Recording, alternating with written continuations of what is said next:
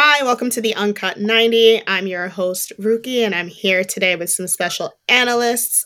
We're going to start off with someone who hasn't been here in a while. Brian, I'm going to come to you. Thanks for joining us. Hey guys.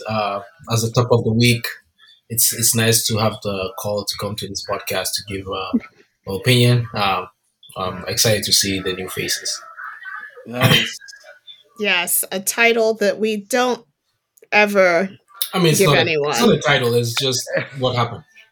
I'm not reaching. I'm just saying what happened. Yeah, I know you're excited. You've probably never had this amount of points before, and after all, but we're gonna move on to Vic. Man, I'm so happy to be back. It's been almost 3 weeks.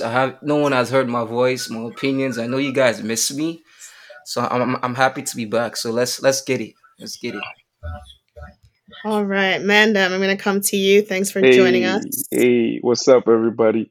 The fans have spoken, and Uncut listen. So they pulled me over here last minute, but I'm here for the fans anytime, man. I'll pull up, ground up to the top. Mandam Z, let's go. Hey, listen, man, before it was there's an agenda against you, now you're back, and we're still throwing shots. I don't understand. No, I'm saying I'll show up anytime. That's what I'm just emphasizing that, man. I'll be here for the fans. Mm-hmm. I'll do it for them. Okay, great. Yeah. Don't know who your fans are, but George. Hey, it's Lil Pep back again, ground up. To the universe. Back again. Let's go. I'm here to push all my agendas, bro. Let's go. Great. Thank you. And last but certainly not least, Emeka. Yeah, guys. It's the Bad Boy CEO here. As you guys know, I don't know. It's a toss-up between me and maybe like the Thierry Henry for who the greatest people on the planet is right now. So I'm just saying, you guys are so privileged to have me on this podcast. I'm so happy to be here. I have my counterpart here, Brian, who, similar to me, saw the green light or the light at the end of the tunnel. So I'm just glad he's here. Maybe like minds. I don't know what's going on. It's all just starting to make sense. Am I not part of that? Good to be here. No, Vic, chill. No, Vic, chill. So, good to be here, and I'm happy to be here, guys. Thanks for having me. Wow, a comparison. Mecca, don't forget, I'm still above you on this table, so you better respect. Right. Yeah, we'll get there. No. Comparison to Henry. That's definitely an interesting way to start the podcast today. We're going to start off with just a quick recap of some of the Champions League games that happened this week. Vic, I'm going to come to you. Chelsea versus Salzburg. This was Potter's first game in charge, and it was a 1-1 draw. Yeah, man. What were your thoughts? I watched the game. Chelsea looked energetic, movement wise. We were actually moving the ball better than we have all season. We didn't get the result we wanted.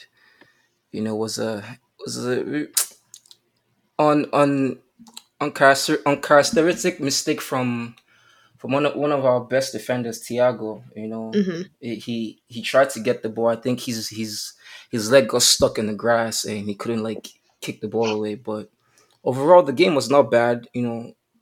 Coaching wise, Porter, we've all seen what he's done in Brighton. His game style, and I really wanted him to win though.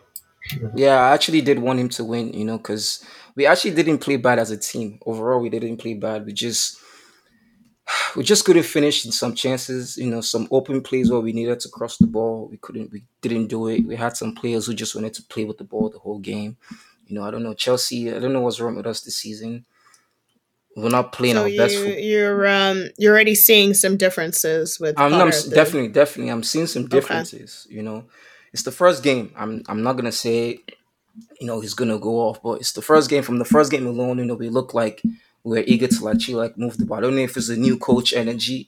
Every time it's a new coach, these players tend to put in the best foot forward. But overall, Chelsea looked good.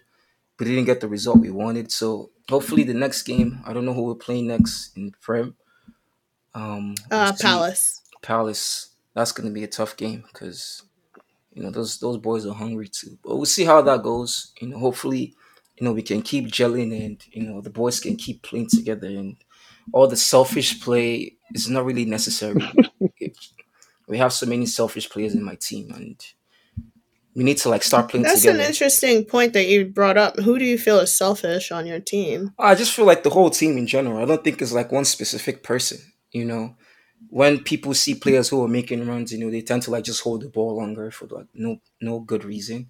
You see the player making a run, just give the pass. Even if the pass doesn't go, at least you saw the run and you actually tried to make that pass. It's not about you seeing the run and turning around and giving it to the person on the left or going back to the goalkeeper. Looking at that Champions League game, Kepa had more touches than Aubameyang.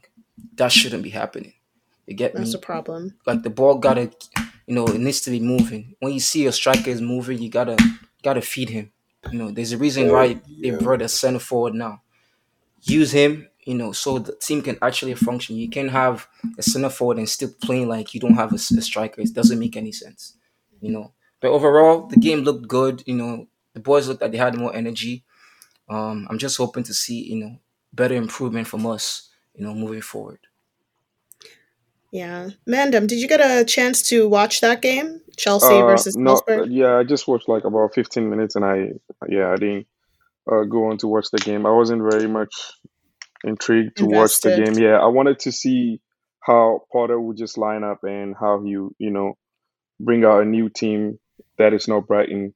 I feel like I don't think any Chelsea fan should be expecting a serious U-turn immediately from Potter. It's the same players, but sometimes, like you said, the same players will do something different from for different coach. Managers. So yeah, Chelsea is gonna have a few more hiccups, 2 to 3 games that will be not so balanced before they will come back. And like he said, the Palace is a tough test. That Palace game is gonna be a tough test. If Chelsea wins the Palace game, then they can build on that momentum. But if they lose or draw that game, nature is just going to take its course. They'll still need some 2-3 games to put things together. So I don't really want to judge Potter's first game to be a draw. I feel like he needs time to learn the players. The players get to know his information and what he wants to put out on the field. So yeah, I didn't watch match, so I cannot very much judge his first game, so to speak. My whole thing is Emeka, I feel sorry, one second, George. Emeka, I feel you had something to say. Yeah, guys, you guys all sound brilliant. I love the flow. Anyways, I want to address a couple things, one of which is Pierre-Emerick Aubameyang. Now, now that he's at Chelsea, I just want to say I'm really happy for Chelsea. I'm glad that they got this guy who's a bust. Now, as you guys know, I am an avid believer in blacks and Africans in the diaspora. BAD, hence the organization Bad Boys, for those that didn't know.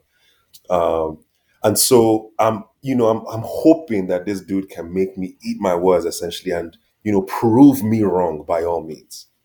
But I feel he was pretty successful at Barcelona. No problem. If that's how you feel, that's how you feel. I mean, if he was that great, I don't think they would have needed Lewandowski. But hey, you know what? Let's just say he was great, but they still could use... Or maybe Barca just wanted even more talent. But I think with the Lewandowski thing, right, not to cut you off, Lewandowski wanted to leave. And I don't think any team wouldn't want to have Lewandowski. Right, he wanted to leave and he wanted to go to Barcelona. Mm-hmm. He made his mind clear. So I think it's not because of Oba not being up to par. That's why they went in. Please, let's make sense here, bro. Let's not come here just to talk like we're smart and just say rubbish. Yeah. No problem, no problem. But let me finish my statement, please, before you guys all cut me off altogether. I think that you guys are holding this Potter guy in high regard, and obviously I hope that he does very well. But right now he's been dealt a couple cards that, respectfully, are going to be very difficult cards for him to deal with. One is the age of the team. The general age of Chelsea used to be young. Now these guys are old bums. For some reason, the Chelsea squad's average age now is quite high. So I'm actually curious to see what happens now, because if you look, Thiago Silva here, Aspilicueta there, Aubameyang there, Kovačić here, the squad age is actually kind of old. Yes, they have youngins here and there, but Potter is actually used to playing with a younger bunch of guys. Respectfully, I think he might struggle with that. That's one. And then two, I don't know, man. I haven't seen dynamism to Potter's play. I know Brighton figured out a way to kind of play fast football and they sort of started to make it look fluid and that, you know, but ultimately I don't think that Potter has an actual style of play. Like, you can see Pep and tell you, okay, you can see Pep and you know, okay, this is how Pep plays. You can see Klopp, you say, okay, this is how Klopp plays. You can see Arteta, say, this is how he plays. But there isn't a style that I can affiliate to Potter. And respectfully, I watched that game against, who did they play? The 1-1 game, remind me again. Salzburg. Yeah, Red Bull Salzburg. Respectfully, guys, Salzburg is actually not a good team. Like, they are a good team in Austria, and that's where it stops. That game was supposed to be a blowout, 3-0 game for you to come and solidify and let everybody know that you've arrived. And I still saw the formation, and it was still just the very basic stuff. So I get it, you know, we're going to give him more time, but I'm just saying that we shouldn't have too many high, or we shouldn't have high expectations of this guy, because one, the cards that he has been dealt with is tough, and then two, he doesn't really have an identity for himself yet. So I don't see the progress that you guys seem to be wanting to see here. So let's not force progress on Potter, please. Let's just actually sit back and just really give him time and see what he does. Okay. Before I go to you, Vic, I'm going to go to George. I know he had wanted to make a statement earlier. Emeka. See, this is my problem, right? Emeka will say stuff like this, and then you think he said, like, something very profound. You understand? What you just chatted was like a bunch of garbage, bro. Rubbish. Right? Like, since when did having 3 or 4 30-year-olds in a team make the whole team old? Is it because now Arsenal have a younger team, so now everyone needs to have a younger team? No, that shouldn't be the case. Potter, like, I think he needs time. I think he definitely needs time. But I think he does have a style of play, right? His style of play is, he also keeps the ball. He also moves in transition. And he's also like an attacking team. You know, he's not defensive. He's a very attacking-minded manager. So, like, Potter, I think he's going to do well with the Chelsea team. I saw that, like, the first thing he did with his first lineup was that he dropped Mendy and then brought in Kepa. That alone should tell you the kind of manager that, you know, he is. He's trying to start play from the back. Kepa is good with his feet. That's why Mendy's not on the bench. Now, my question to Victor is that going to be the case from now onwards? That's the thing. I don't know. I don't think so, man. I actually don't. Because Mendy was dropped before he even came on. Mendy was dropped by Tuchel in the first Champions League game. Kepa played the first Champions League game. Oh. You know, so I don't know what's wrong. I don't know if Mendy is injured, but to be honest, I like the choice of putting Kepa in because Mendy has been poor this season. He has been poor this season, and it's not the Mendy that I saw last season that I'm looking at this season. I don't know if it's because the whole team in general or our defensive line in general is not. Mendy had started declining even, you know, I'd say midway last season. What is happening right now? No. I don't know about declining. Declining, he was making silly mistakes at some points last season. I don't know. I don't know about the whole. Let's be honest. He was making some mistakes. I can pull up videos. Okay, so all keepers make mistakes. All keepers make mistakes. I understand. Yeah, but my thing is, what I'm saying is silly mistakes that he wasn't making the season prior started last season. No, my whole thing is, and continued into this season. He's not good with his feet, right? That's one. Like we know that, right? Yeah, that's what I'm saying. So now, if a manager comes in who plays from the back or expects the goalkeeper to go with his feet, do you understand? Does that mean that's the end of Mendy? Because Kepa is very good with his feet. No problem. I disagree with that also. I don't know when Kepa became good on his feet. He's just normal. No, Kepa is really good on his feet. Hold on. Second point, please. Guys, okay. Just when we started this podcast, Vic said, you know, Thiago Silva maybe kicked the grass. He couldn't get the ball out his feet in time. Hence, Go watch the replay.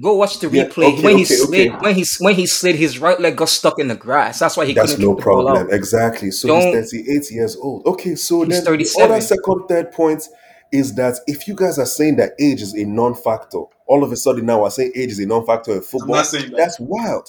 Okay, so then I'm telling you guys right now, when anybody, like if it's a Zaha, okay, if it's Alex St. Maxim, if it's Gabriel Martinelli, anybody that catches Aspili on that right wing, if Reece James is out, is done. Aspili is done. That's one person on the lineup I didn't like when I saw that. When I saw Aspi on the lineup, and that's one person Kovačić, because Kovačić still has legs, but what's he really doing? My point is, and Aubameyang is 33 going on 34. If you ask me, guys, with all due respect, age is actually a very big entity. No, Emeka, it's fine. Position. No, it's fine to have older players in your team. It's fine to have experience. Let's check Thiago Silva. Look, Aubameyang, it is good to have a certain balance, man. Yeah, and I still Kovačić. I don't know. The rest of them are young. Right, Kovačić is still. He's in his 20s. Like, what are you talking about? Like, what is this old? Kovačić is not hit 30. Like, I don't. The only old guy. It's like. Bali. Let me check Koulibaly's age. One sec, please, guys. No, keep chatting rubbish. Koulibaly's 30. Koulibaly, I believe, is 30 or 31. It has his actual age. Like, I don't understand, bro. Like, what are we talking about here? Nah, bro, it's okay to have older people on this age thing. Yeah, I don't think we should waste too much time on it. Yeah, Emeka is trying to push something that is not necessarily there. Problem. But Chelsea actually has a lot of young players. So I'm not really sure where this age thing has come into play, but it will be interesting to see what happens. Yeah, but back to my conversation about Mendy. I to be honest, benching Mendy for that game, I agree with it, because Mendy has been, outside of Mendy not being good with his feet, he has been laying some silly goals going to the post, and I think he needed to sit down maybe 2 games to maybe if he's gonna start the next game against Palace, because he's better with his hands than Kepa. That's for a fact. We all know that, but I don't know. Making those silly mistakes and costing, just taking easy goals in the back of the post it's not a characteristic I've seen with Mendy. And since the beginning of the season, outside of our defense being subpar, he hasn't been up to par. You get me? So yeah, I don't think. But the way Chelsea looked in that first game, they didn't look bad. I'm not saying things will change. Everything. You're not expecting a miracle. Everything. Exactly. That's not what I'm expecting. No. At least I'm seeing something that was better than what I saw the week before or the beginning of the season. I'm seeing something better from the guys. They put in way more effort than they did when Tuchel was the coach. I don't know why that is. Every time there's a new coach, these Chelsea boys want to step up, and I don't know if they're trying to impress so that they can get playing. That's definitely playing time. Yeah. And one more person I have. I'm starting to have. I don't want to say I'm starting to have issues with but it's Havertz. Havertz is not. Havertz all do. Yeah, it's been 20 minutes already. Sorry, but let me just make this point. Sorry, let me just make this point. But I know it's Havertz. He's. I don't know. Every time I watch him now, I feel like all he wants to do on the field is fight. He's not trying to play football anymore. All he just wants to do is fight. He's not. His passes are not going. Which is funny because it was on this podcast that someone said. He plays like he's never struggled. I said that. Wait, is he? So yeah, is it a proper fight? Is he like fighting? No, it's not proper fight. It's like it's just he gets up in people's face. Yeah. It's like this little antagonistic stuff that he just tries to be doing, and it's no more football anymore. It's like just focus on the ball and play ball. Like when you're in front of the post, put effort in your shot. Like don't just tap the ball and expected stuff to go into the post. No. You can't be doing that in training. I think Havertz heard what I said all the time. He's trying to prove to me that, he's been on the streets. We all know he's not been on the streets. Yeah, we can move on. I'm gonna go to you, George, and talk about the other, I would say, standout game this week, which was Bayern versus Barcelona. Bayern won 2-0. What were your thoughts on that game? Was it a slow night? To be honest, depends on how you define slow. But. They played well. They just didn't complete the chances. Yeah, so that's the thing. I felt like Lewandowski was a bit too emotional on his return to Munich, and he was like the chances that this guy will bank. He was not taking those chances. I don't know. We're just unfortunate too, because Pedri got 2 good chances where he could have converted. Rafinha got a shot where I feel like, on a good day he would have scored that. But my whole thing is Lewandowski. You could tell the guy was just very emotional. You could tell on his return, you know, he was just like, it felt like he was playing against Barcelona. That's how it felt. So if I'm being honest, it felt like he was playing against us. And I've been watching him since he came to Barcelona, and you know, he links up play. Like, so there was this 2v1 situation where all he had to do was lay Dembélé the ball, and the guy just, I don't know, he just fumbled. He couldn't give that pass. So I'm like, God, come on, that's not the one. I remember. But that. We're just unfortunate. Bayern, yeah, we got a lot of chances. We didn't convert them. Bayern just got 2 chances. They scored, which is good. But I have a feeling that if they come to the Camp Nou, we're gonna beat them. Like, I know we're gonna beat them.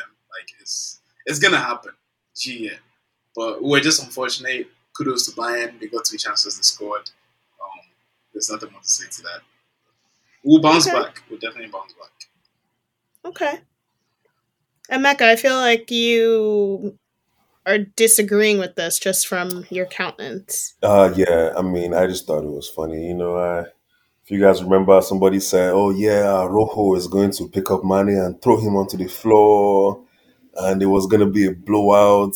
You know, the predictions were going crazy. And I said, you know, is it going to be Mane? Is it going to be Sane? I know you guys remember me making that statement. Hey, come to find out it was Sane on the day, you know, another bad boy. But it is what it is. You can't be mad at them. You know what I mean? John, I think you can just take the L, man. I mean, now we're just blaming Lewandowski, pointing fingers. Yo, I'm not pointing fingers. No, it's cool, bro. It's cool. Don't worry about it, man. I know how you feel. So, anyways, but yeah, I don't think Dowski did anything particularly. Like, yeah, people missed chances here, and the other people had opportunities to score. I don't know how Dowski stopped them from scoring those ones. But yeah, no, I just thought the result was the correct one. I mean, Bayern is a very solid team, and they were at home, you know, home team advantage. You know, I don't know, everybody predicted Barca to win that game for some reason, but yeah, it was a good game for me to watch, man. To be honest, it was a solid game. Sadio Mane, shout out, one of the best players of all time. And then, yeah, so that's all, man. Nothing crazy in that game. Expected outcome, and it was what it was. Yeah. So we're going to move on to a different segment now called In the Hot Seat. And we're going to be analyzing one club and one manager. The club we're going to be analyzing is Juventus. So, Vic, I'm actually going to start with you. Juve, you know, they finished 4th last season. Their decline has been, I'd say, gradual over the past couple of years, but this season has actually been crazy. Right now, they're sitting in 8th in Serie A. They lost to a newly promoted team yesterday, and I think they've lost both of their Champions League matches as well. What is going on in Turin? If I tell you I know, I'm lying because I do not know. They have solid players. Everyone there is a solid player, so I don't know what's happening. I don't know what the coach, I don't know if it's the coach. I don't know if it's the formation. I don't know if it's the tactics. You know, I just don't know what's going on, you know, because they've just been outside of the other game. I think it was a 2-2 game. I think it was a 2-2 game with that, you know, they scored and they disallowed the goal, even though that was an actual goal. Mm-hmm. That was last week. Yeah, and I don't know. Outside of that game, I haven't seen anything productive from Juve. They have the players. They have the players to make runs, you know, in Serie A, you know, with Inter and AC. You know, they have the players. I just don't know where things went wrong for them this season.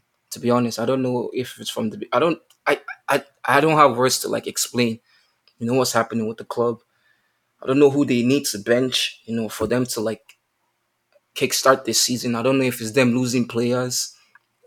I don't even think they lost that much players for them to, you know, to have the start that they have this season. They're currently 8th on the table. Right. Yeah, I know generally speaking, I know not a lot of people are watching Serie A, but I do want to say good for them. And why I want to say good for them, and I hope that they get relegated, in fact, is because of Vlahovic. Now, as you guys know, Arsenal were trying to sign Vlahovic. He did a dance with us, made us look like a bunch of bums, like we were this homeless club, like we just couldn't afford him. He was too big and too badass for us.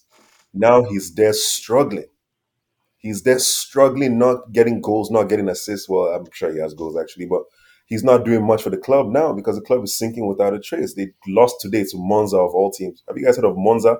I can tell you that Monza just got promoted recently. They're 18th on the table.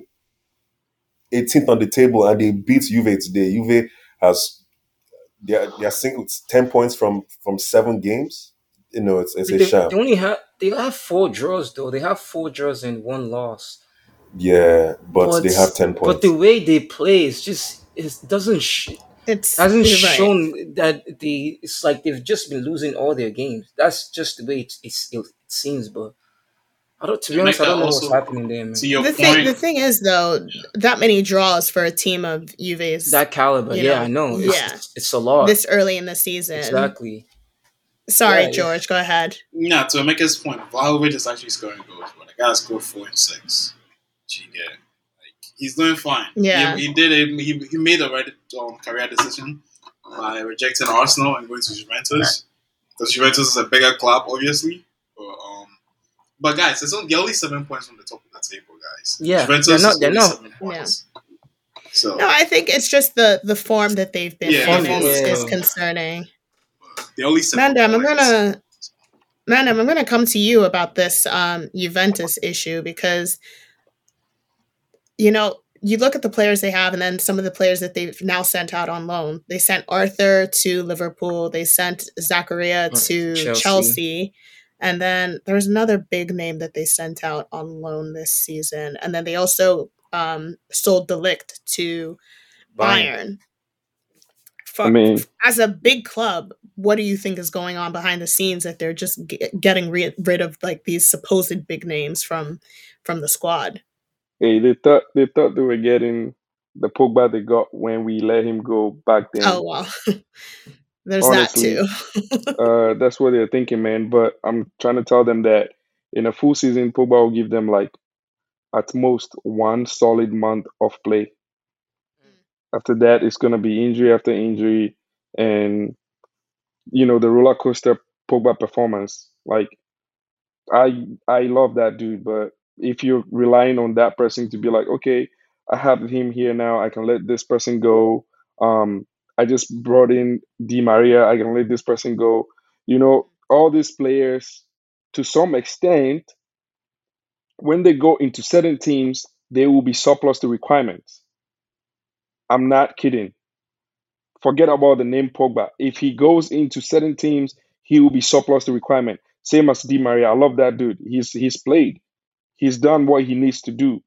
But obviously, Di Maria is also growing. How he plays is not going to be at that top level anymore as he used to.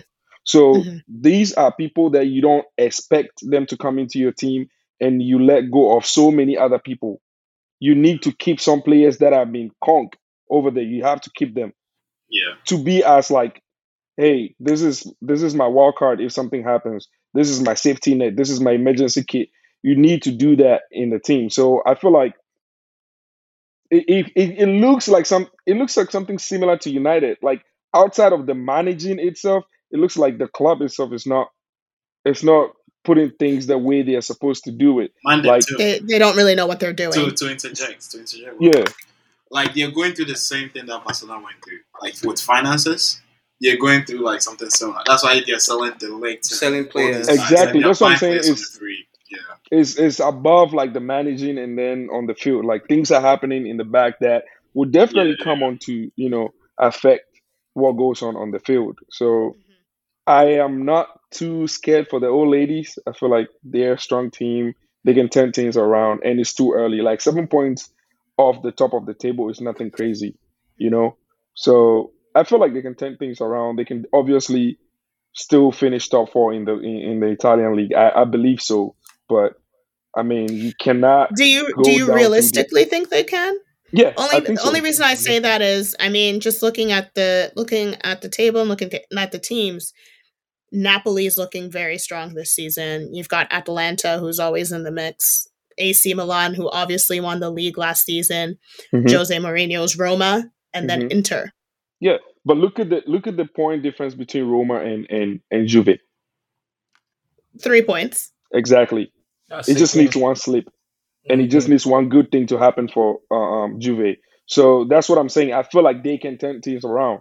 They can definitely do it. If someone can do that, they can. So if a team like Atalanta or Roma should be in Juve's position, having that kind of problem, I wouldn't bet on them to turn it around easily like that. True. But for, that's true. Yeah, for such a presence of Juve, I would hope that they can turn things around. That's what I believe when it comes to that. And as far as Champions League, do you think they will make it out of the group stages? Would not go far because, they have to go back home and just go figure out the dressing room job because, like, it's like, how do I put this? You need to clean your room first before, you step out in your flashy car and your suits and everything, right? So if you do that and come back to the garbage, once you bring your suit back into the garbage, it's going to get infested. So that's what they need. They need to do the cleaning out in their league first. So I don't believe that they can have like a solid run in Champions League. Obviously, they're not going to make it to semifinals in Champions League. I don't feel like... Well, no, I'm saying, do you think they can even make it out of the group stages at this point? Group stages, what I can say for Juve is I don't think they'll go far in the Champions League. Let me see. I don't think they'll go far because I feel like they'd have to drop, focus on the Serie A and focus on playing better football and getting some points. Top four should be their goal right now. Their goal, like some teams that I know that, usually top four is their goal. That's like their trophy for some long time now. So, yeah. Mm. Those are good points.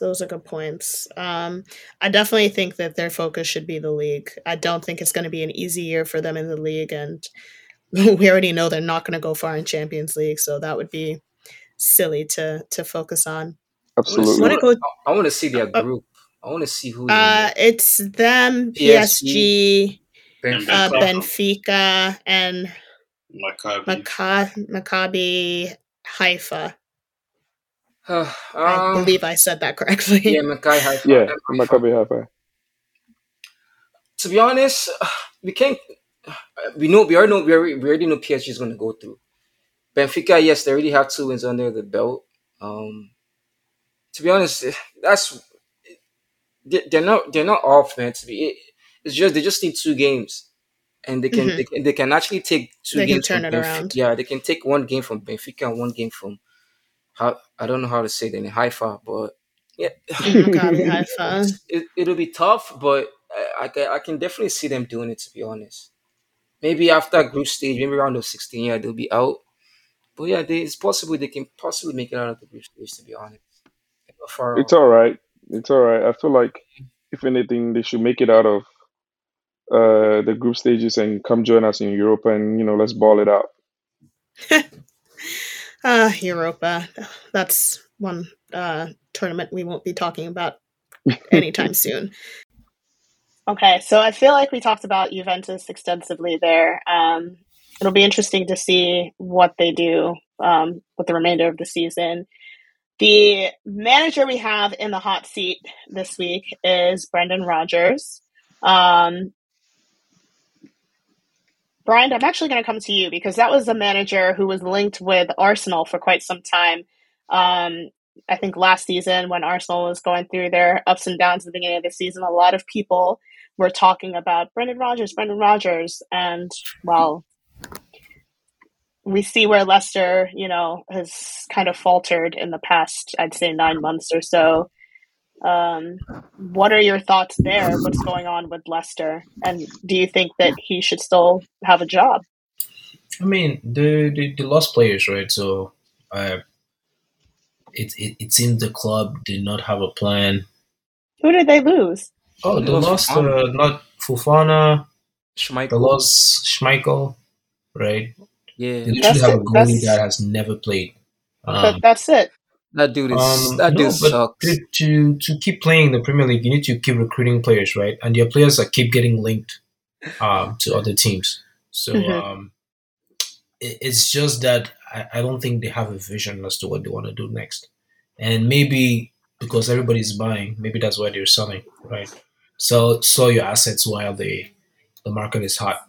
So. Maybe that's what you're doing, but they just need a long-term vision. Yeah, I think it's a club level issue. Okay, Emeka, I believe you were one of the people who did like Rodgers last season. slash wanted him to come to Arsenal. What are your thoughts on kind of where Leicester is at right now and whether it's a Rodgers issue or a Leicester issue? Yeah, honestly, I did not really care for Rodgers like that. I didn't ever think he was as bad as he seems to currently be. I will say that. But if I'm just being honest here, the thing with Leicester is, guys, we just have to be honest, man. They do not have a back line. Like, sorry, especially now that Fofana is gone. In fact, I mean, Johnny Evans, I want to say, is damn near 35, 36. He's just not keeping up pace-wise. And then, so Soyuncu, I guess, is okay. But then them not having Schmeichel, this Ward guy, respectfully, is not even good. Dude, in my opinion, he's actually going to be the worst keeper in the league this season. He is the worst. Because he just inherently lacks the goalkeeping ability. Like, people just have it or you don't have it. You know what I mean? Like, Pope has it. Ramsdale has it. Like, he just doesn't have that keeper instinct, in my opinion. That's one. And then two, I do think Leicester, outside of those two positions, still have the capacity to have like some attacking prowess, because honestly, they actually, okay, yes, they've lost Vardy in a sense, because Vardy's not starting, but I still think with Patson Daka, Ihen Atcho, James Maddison, Drewsbury Hall, Barnes. I don't want to say Yuri because everybody talks about him. He's really not that good. But between those 5-6 players, I think they honestly can still sort of push back. So yeah, what I thought would happen... I mean, there's score goals. So. Yeah, I did think that what would happen would be simply that their games would just be high-scoring games and Leicester would just, like, nick a goal in the end or something like that, just because they still definitely have some attacking prowess to them. They should not have loaned out or sold Ademola Lookman. But outside of that, I think Rodgers is just... I think Lookman was loaned to them, if I'm not mistaken. Okay, I would have to go back and look at the purchased him. There. But ultimately, I think Rodgers has reached a ceiling, essentially. I think he needs new change, or he needs change. So I do think he needs to get fired, and I do believe that the next manager will probably galvanize the players and we'll get more results from them. But it's not to say that Rodgers is a bad manager. I just think this is not a good team for him. The job is not a good fit for him, essentially. Mm-hmm. Similar to Carlo Ancelotti being at Everton, Ancelotti was never a bad manager, but the results that he was getting at Everton did not necessarily display his quality as a manager. Do you see what I'm saying?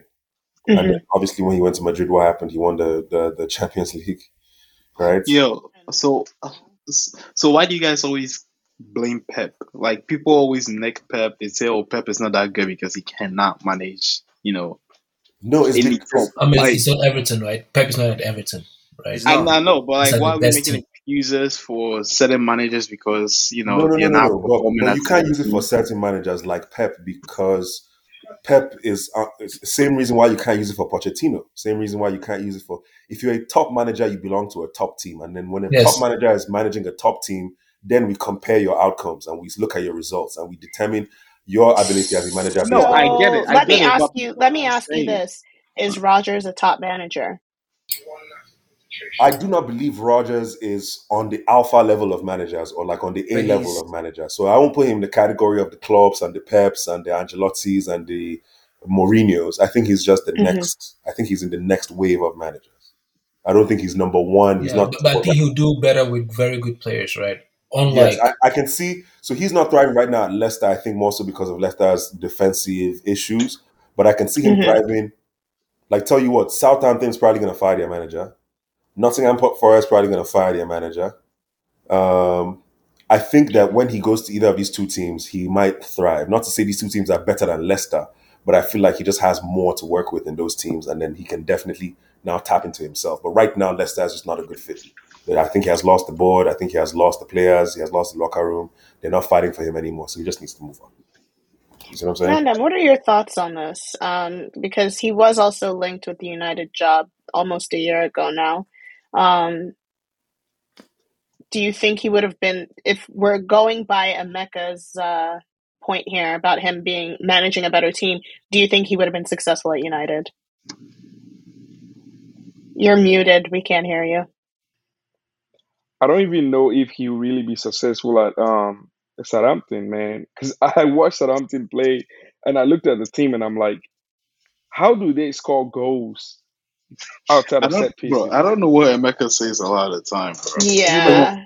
But even Leicester was able to register 2 goals against Spurs. You see what I'm saying? So I came on here the last time to kind of open the lead on the things that I felt would go wrong for Leicester. You cannot stay and not make any business in the window. And you're like, oh, okay, but these were the players that, you know, were the same players previous season, better position and all that. But I'm like, yes, there's a reason why we all go into the market for reinforcement. So if last year we were all average, and this year every average team is trying to strengthen their you know, their squad. And you are like, okay, because we were average, we'll still be okay, we'll still be average. And everybody has done the strengthening and you haven't. How do you expect to compete? Everything started from preseason into the season itself, right?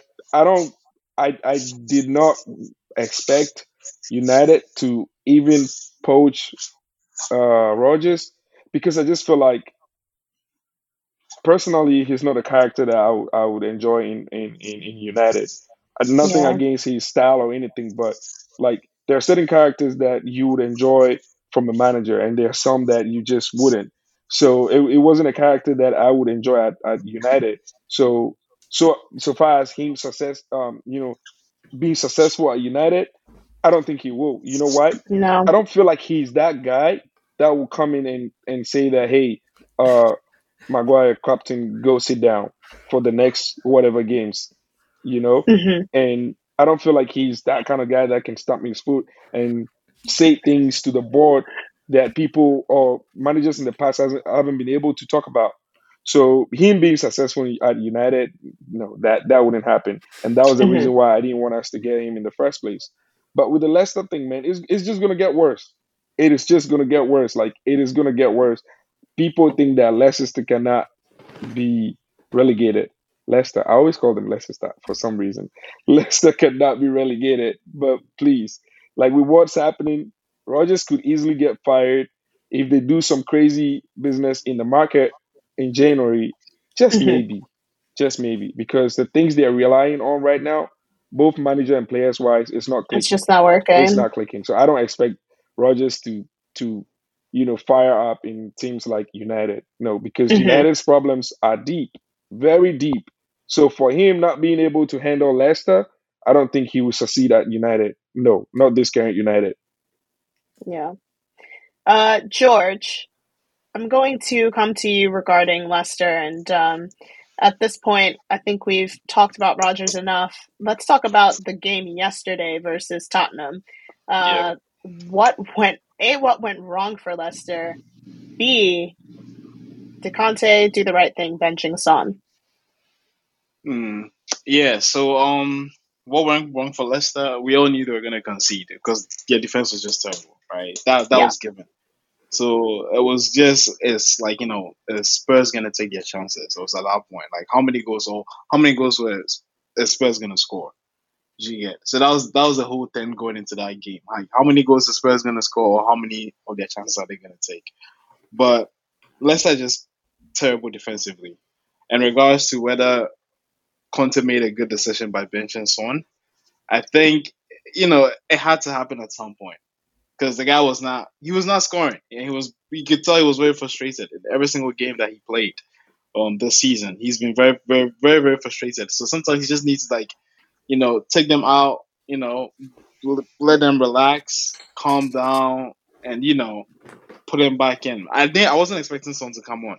I thought he was going to probably put Son on, maybe start him the next game or something. I wasn't expecting him to come on, but you could tell when the guy came on, he had a point to prove. It was like, yo, how are you going to bench me? I was the leading goal scorer last season. How are you going to bench me? Jigen. Yeah. But watching Son that day, I was just filled with, like, a lot of rage and hurt because it was between him and Kane. I was deciding, and I was like, you know, let me just go with Kane because, like, you know, I did a little bit of research, and I had a feeling he was going to be benched. But still, even with that, I was like, bro, I should have popped my – anyways, I'm just going off of you know, I was just watching that thing. I was like, yo, when is he gonna start? Are they gonna stop him? The guy kept scoring and skills. I'm like, guy, come on, that's enough. But Son did his thing. I'm proud of him because he deserves it. Like, you know, he does. He's just a nice person. You want people like that. You want to see them succeed. Yeah. So it's like it was good for him. Confidence booster. He's coming back to my team. You know, let's go, Son. Let's go. He has a good season ahead of him. I'm glad Son actually popped, man, because the most constant player in my FPL team since I played. Well, not since I played FPL. Let me just say last season was Son. Mm-hmm. The least person I always had in my team was Salah. Salah would be in my team like 1 or 2 game weeks and he's gone. I was never the fan of Salah that much, and it hurt me sometimes, but for some reason I was always drifted towards Son instead, and Son made, you know, mad points for me last season. So this season, not being able to have Son in my squad, I feel a type of way. I was trying to, you know, I popped my wildcard and I'm like, okay, Spurs are definitely going to blow Leicester through. But I did not have the courage to bring on Son because, like you said, man, I have people that go deep into the research, let us know what's going on. Shout outs to Ground Up, shout outs to George, you know what I'm saying? And things like that make you be like, okay, what's funny? Why are you laughing? But what's funny? When we are saying shout outs, man, so this game week, my game week, was actually saved by Rookie, to be honest. And I'll be honest, my own game week though. I'm a Ground Up 100%. So I was having a conversation with Rookie and I was like, yo, it was like 3 minutes to deadline. I was like, hey man, I feel like Leicester's going to score a lot and I wanted to captain Kane, but I don't have the balls because my head-to-head opponent is Captain Haaland, and Haaland could just blow through Wolves. So I'm like, I'm scared, man. I can't do this. So she was like, just do it. Like, I mean, just do it. High risk, high reward. You never know. So, Kane could pop more. And it was like 2 minutes. I looked at the clock for like 2 minutes and I switched it to Kane. I won my head-to-head with 2 points. So that tells you that played a great role. So shout-outs to you, Rookie, for that. But I got a shout-out all day, every day. But yeah, all right, man. All right. Yeah, you lost me again. No. You give you give respect and honor to, you know, whom is due. You give what is to Caesar, you give what is to Christ to Christ. But talking about Son, I'm happy for him to be back, man. I'm happy for Son to be back, and I feel like he's gonna come back into my team. He's gonna do great things. Tottenham, I feel like they're gonna have a good run this couple games coming in. So let's see. Shout outs to Kane for doing his thing. So guys, keep the conversation going. I'll be back. Just 1 second. Mm-hmm. Sure. Thank you, Vic. While we're on the subject of Tottenham, we're going to move swiftly into a preview and prediction section for the upcoming game week. Tottenham's next game, as luck would have it, is versus Arsenal at the Emirates. It is the first North London derby of this season. George, how do you think this is going to go? And give me your prediction. So we all know Son is now scoring goals, right? We all know. You know, he gave his 6 games to like score all the goals he can score. Mm-hmm. And I was like, you know what, let me just score 3 today. Like in 10 minutes. He's trying to catch up to Haaland. In 13 minutes. He's got to catch up to Haaland now. Nah, he's probably not going to catch up to Haaland. But he just gave his... Well, he's going to try. He's probably going to try. Yeah. So basically, the way Arsenal is set up is for teams like Spurs that are going to benefit from it. Like the way United benefited from... Yeah, you know, against Arsenal is like that. I see that same thing happening again. Like this time, it's going to be Son, Kane, Kulusevski, or Richarlison. You have a high line. You have players running behind. Son is now, like I said, Son is back in form, so expect him to do something. So I'm gonna say, I think Arsenal is gonna score because I wasn't really impressed with Spurs midfield. like against Leicester. Leicester was actually bossing that game, strangely, in the midfield. But I wasn't impressed. I'm not impressed with our midfield, and I think that's where Arsenal is probably gonna have like an upper hand. But even with that, I still think Spurs is gonna win that game. I'm gonna go with like a 3-2 game. 3-2 Arsenal. High-scoring game. Yeah, high-scoring game. Spurs definitely going to win that one too. You're really with Mandem, man. I think the gods talk to you these days, man. Yeah, Vic, man. I'm going to come to you.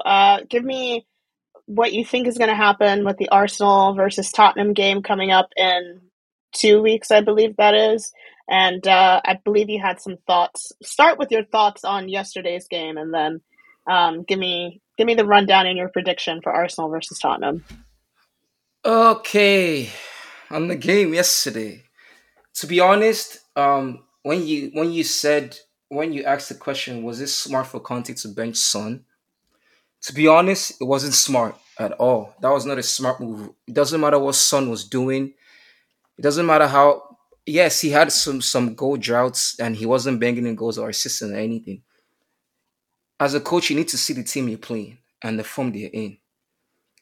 Leicester has been on a decline, especially with that goalkeeper. That game was... They were last.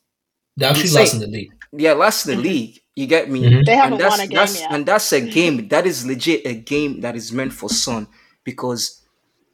It's an open play game.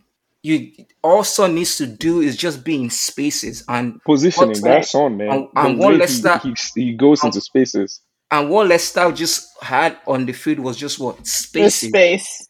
You get me? As a coach, yes, Richarlison doesn't know how to take advantage of those spaces. You get me? Richarlison is a kind of player that wants to go one-on-one. Son's best attribute is just taking advantage of spaces on the field and you know, knowing that, yes, he has somebody behind him who's what? Harry Kane, who he has 100% confidence in that will definitely feed him the pass, you know. So on Friday, when me and David were actually looking at, it was legit between KDB and Son. We looked at the lineup. Yes, it's Wolves. KDB has been playing the whole of the season. We just didn't know if that guy was going to start because we don't know what Pep will be thinking. It's a kind of game where Pep people like, okay, we're playing Wolves. F it, I'm just going to start. Let me bench him and start Bernardo and play Gundogan together. And then, you know.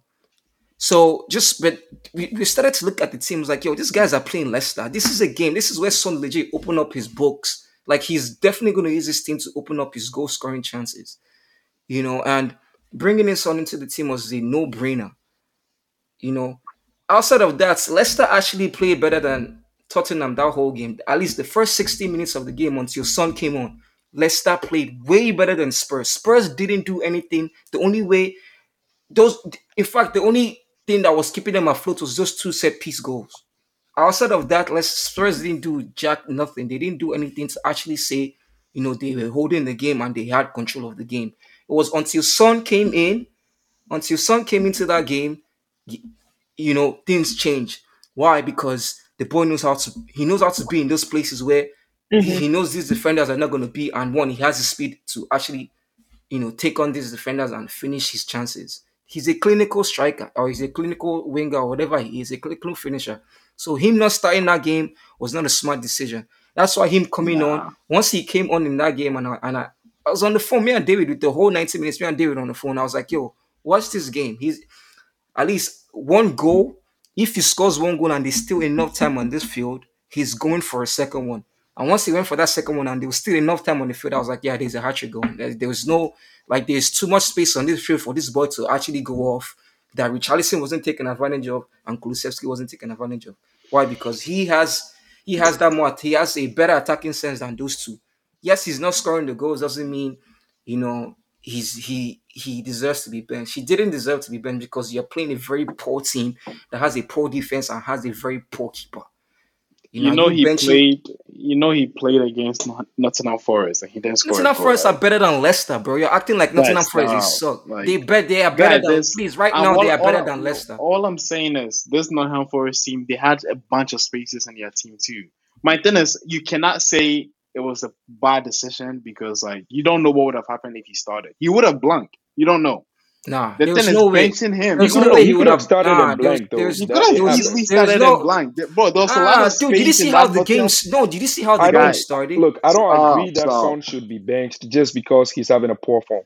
Right now. He had a poor form. I don't agree to that, but I don't feel like it's like a great mistake for him to bench him, and because he could actually start the game and blank. That would have been worse, because like say he came on, he started in the first 45 minutes and he didn't get a goal, he didn't get an assist. He could start psychologically having problems, psyching himself. That would have been worse. It's still another 45 minutes and I still haven't scored. And, you know, so sometimes life just... Yeah, the scenario, you have to set up the hero sometimes scenario. It just has to be like that. And I feel like that's what happened for him this weekend. And and it just worked out. And we are all glad. But I don't feel like it's such a grave mistake that he was put on the bench.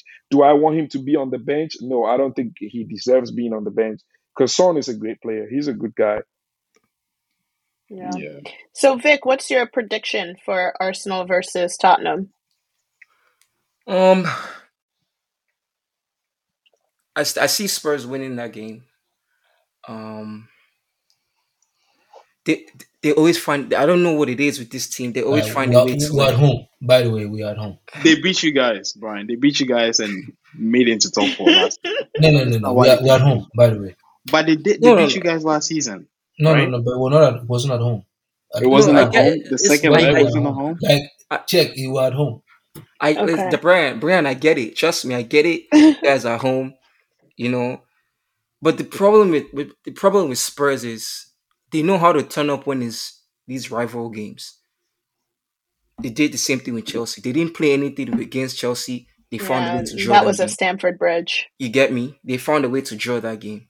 It's the same thing that happened with Arsenal. They cheated Chelsea that game.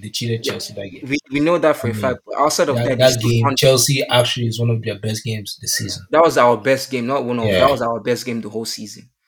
But they still found a way to draw that game. Mm-hmm. They always find a way to. I don't know what it is with Conte's teams. They always find a way to just come out at the end. You get. So with this Arsenal one, yes, Arsenal's looking good. I'm not even lying to you. Those guys are looking. The way they are playing, I love the way they are playing right now. They play as one. It's not an individual team.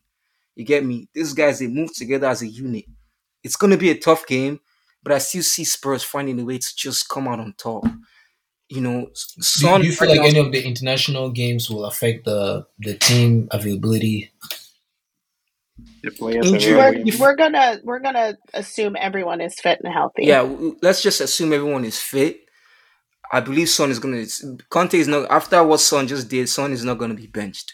And now that's... Like I said, Son has opened his... Like I said it, on the floodgates for him is open. So now at least a goal and an assist is loading, moving forward for him. You get me? So to be honest, I see probably like a 2-1 win Spurs. Or a 2-2 draw. With this game, you just don't know. But to be honest, I don't see Arsenal winning because... Okay. Yeah, I don't 2-1 Spurs. Yeah, 2-1 Spurs. Okay. Brian, I'm going to come to you. Give me your prediction. Give me how you think the game is going to go. I mean, at home, I think we'll say 3-1. I'll win 3-1. Okay. Sure. I have to lay that out. I'm sorry, man. It's possible, man. Arsenal's looking good, bro. No one giving like Vic.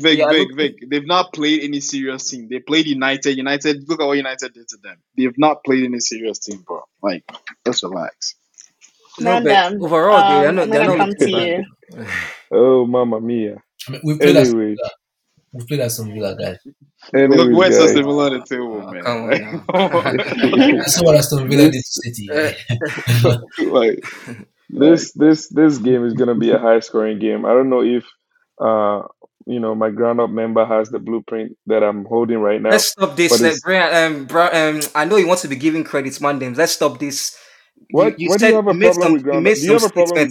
No, Mandems, you made some statements earlier that I don't. You're telling me there's a deep scouting. I don't know whatever that statement. What your scouting team? Why are you having a problem? I don't expect that to be coming out of your lips. What is the hate? Where's the hate? Your scouting team or your scouting member? Let's just talk and leave this roundup rubbish at the conversation. Anyway, as I was saying before, Vic cannot make me feel comfortable on the pod. As I was saying, I feel like my ground-up member here has the same blueprint. Because it's a high-scoring game, man. 3-2. Tottenham Hotspur, no-brainer. 3-2. Too easy. Too easy, man. And if Mandam have said that, you know that's what's going to happen. You know that's what's going to happen. Ijabamoja. Take a sigh. Deep breaths. I'm not sure if Emeka is still gone, so we're going to move on to the next game. Yeah, bad boys are not relevant on the FPL table. Let's move on. Oh, he is here. Hi, Emeka. Yes. Give us the rundown of how you think Arsenal versus Tottenham is going to go, and also what you think the scoreline is going to be. Absolutely. Now, guys, what happened is it was an urgent situation, you know. Let's just say I had to be somewhere else momentarily, but I'm back. So then now we're talking about Arsenal versus Spurs. Okay, so I was very encouraged by the Tottenham Leicester City game. And I was encouraged because I saw the Leicester strengths to an extent, but I more so saw the Tottenham weaknesses, okay? So I know George wants me to jinx this game and tell you that Arsenal is going to go rout them 4-0, which is going to be the case. But what I will say is this, actually. Okay? That game is going to be an Arsenal dub. Obviously, it's a home game for us. We're never going to let Tottenham beat us at home. There was a time that... Anyways, I will say it's a bit concerning that Son Heung-min's bagged the hat-trick. That one is a bit concerning. I wish he had waited until after our game to start banging in these goals. But I believe in my boy. Saliba is poised. He's composed. He's calm. He's collected. Gabriel is putting in shifts. Okay, between White and Tomiyasu, I think our right side is decent. I'm a bit concerned for the left because between Tierney and Zinchenko, I don't think it's enough strength, right? If the Ghanaian masterclass that is Tom Partey is available that day and he's paired with Granit Xhaka, I do believe that Arsenal win that game. So I will say that I'll be conservative to be on the safe side. I will say 3-1 Arsenal wins because Harry Kane or Son is going to score. I'll say 3-1. Who's scoring the one? Goal, Martinelli goal, and off an outlier goal. Maybe Saliba, maybe Gabriel, something like that. Who's scoring the one between Son and Kane? You said say that again, please. Who's scoring the one goal between Son? Oh, it's Harry Kane. It's Harry Kane. Okay, so Son is not scoring. Harry Kane always bangs Arsenal, bro. Yeah, it's going to be Harry Kane. Harry Kane always scores us for some reason. So I will say that I'm going to go with Harry in this one. But yeah, 3-1, man. I think Bukayo Saka needs to start getting his goals in too. I mean, he had 2 assists today. Kudos to him, but he hasn't really been goaling. So I think just like Son, broke his drought, I think Saka will break his drought. So actually, I'll say Martinelli, Jesus, and Saka, 3-1. Okay. Let's go, man. This is it. George, I'm going to come to you for the next game, which is Palace versus Chelsea. This is Potter's first Premier League game in charge. Palace is at home. What do you think? How do you think this is going to go? Man, I can't even tell you. I can't even bet money that Chelsea's going to win that game. I can't do that. It's not going to be an easy game. It's not. It's really not. And I saw parts of the Chelsea Salzburg game, and I saw that also a lot of Chelsea's not playing that 3-5-2 formation anymore. Are you guys doing that? I don't think that's what you guys played against Salzburg. It was like a fullback basically. So it was supposed to be a fullback, but he pushed up Reece. So Reece was more in the middle. And he just played Cucurella, Thiago, and Aspi. So he played a 3-back, but Reece was more of a midfielder. Yeah, Reece was more. So defensively to be a 4-back, but offensively to be a 3-back. I think 4 in the middle. And then I don't know if you can do that against Crystal Palace, man, because you're giving a lot of space to Zaha on that side. Mm-hmm. Zaha is gonna get a lot of space. That's why I'm I can't tell you if Chelsea's gonna win that game. So I'm just gonna go with, and I don't know if Zaha is back from his injury too. I don't know if he's back. If Zaha is back, he played the last game that he was on. I don't know. Yeah. So if Zaha is back, bro. If Zaha is back, I'm gonna go with I'll go with a 2-2 game. Okay. 2-2. Yeah. Mandem, Palace versus Chelsea.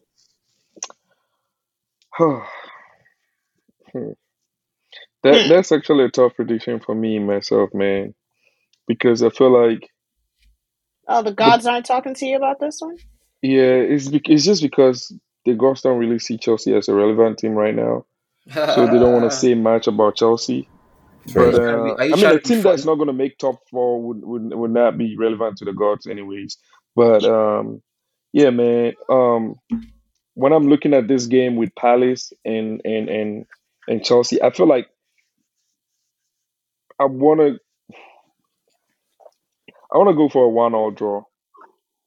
I want to go for a 1-1 draw just because when I'm looking at Palace having themselves give 3 points to Chelsea, I feel like they're not going to do that. But I feel like Chelsea will want to hold their grounds a little bit and be like, well, let's not fall too quickly. Let's not fall too deep, too early. So let's keep pushing. So I feel like they're just gonna split the spoils that day. It's gonna be a 1-1 draw. Yeah. Okay. Mm-hmm. Emeka, let's get your prediction for this game. Yeah, Mandem is not too far off. I think a tie. Okay, well, let me say this first and foremost. That game is gonna be a very high scoring game. So I don't know if you guys know this, but the Crystal Palace games, if you guys want me to read out the recent results, you'll see that a lot of them, they will always usually exceed 3 goals. If I'm correct, give me 1 second here. Let me verify. Sorry. So, okay, the Newcastle was a 0-0. Okay, so Brentford was 1-1. You're looking at City 4-2, yeah. So that's most of the game I was thinking about, I think. But and then the Villa game was 3-1. But yeah, I think this game is going to be a 2-2 or 3-2. So I will say minimum of 4 goals for sure.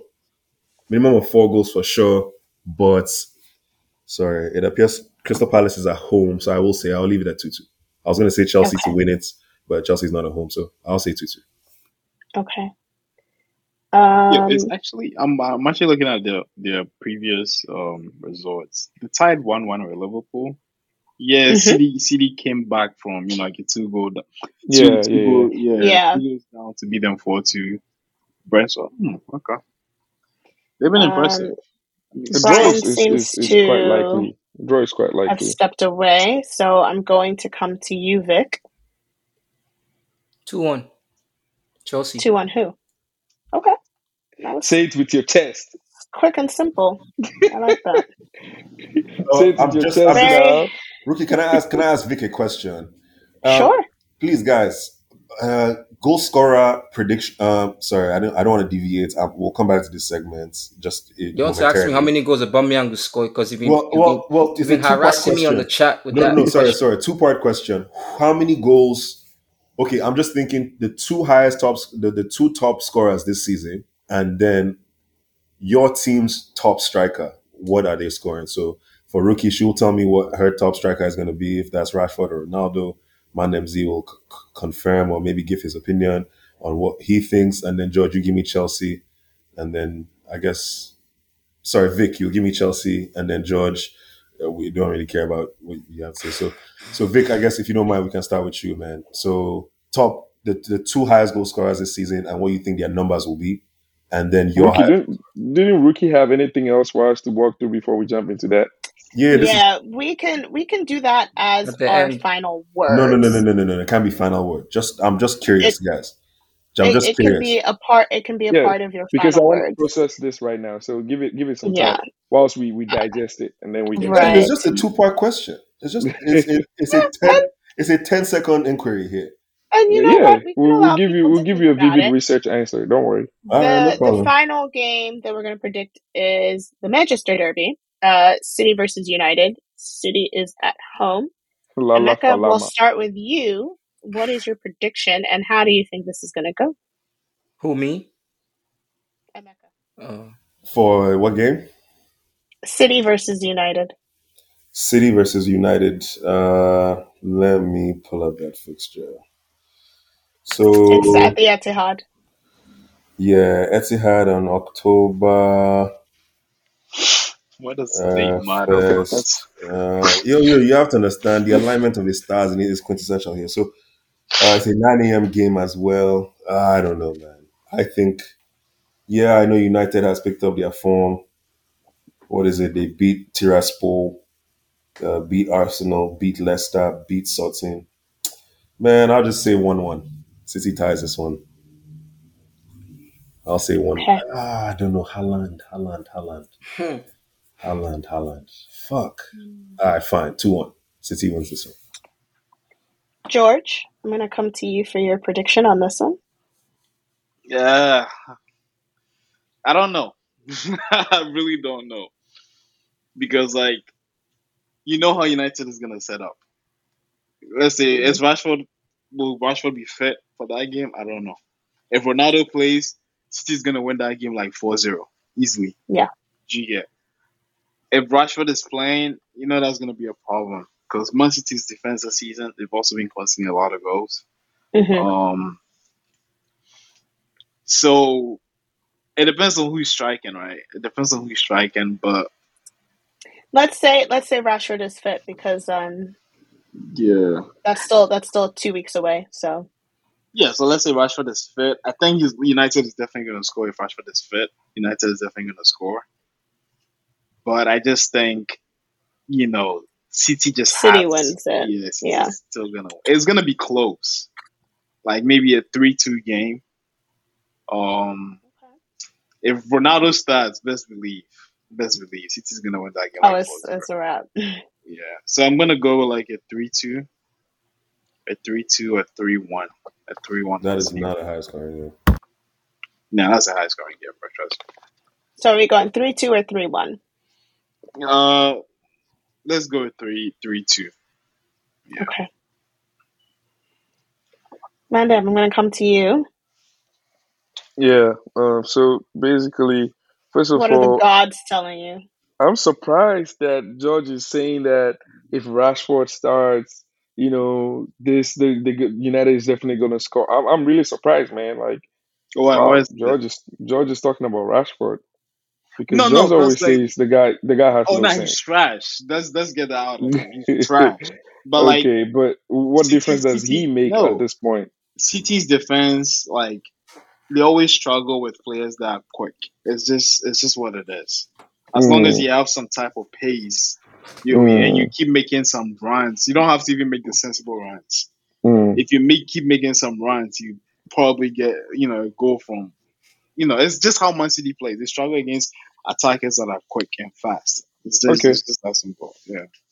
Okay. Well, this is gonna be another statement performance from ETH and his boys, and they're going to the blue side to come back home with 1 point.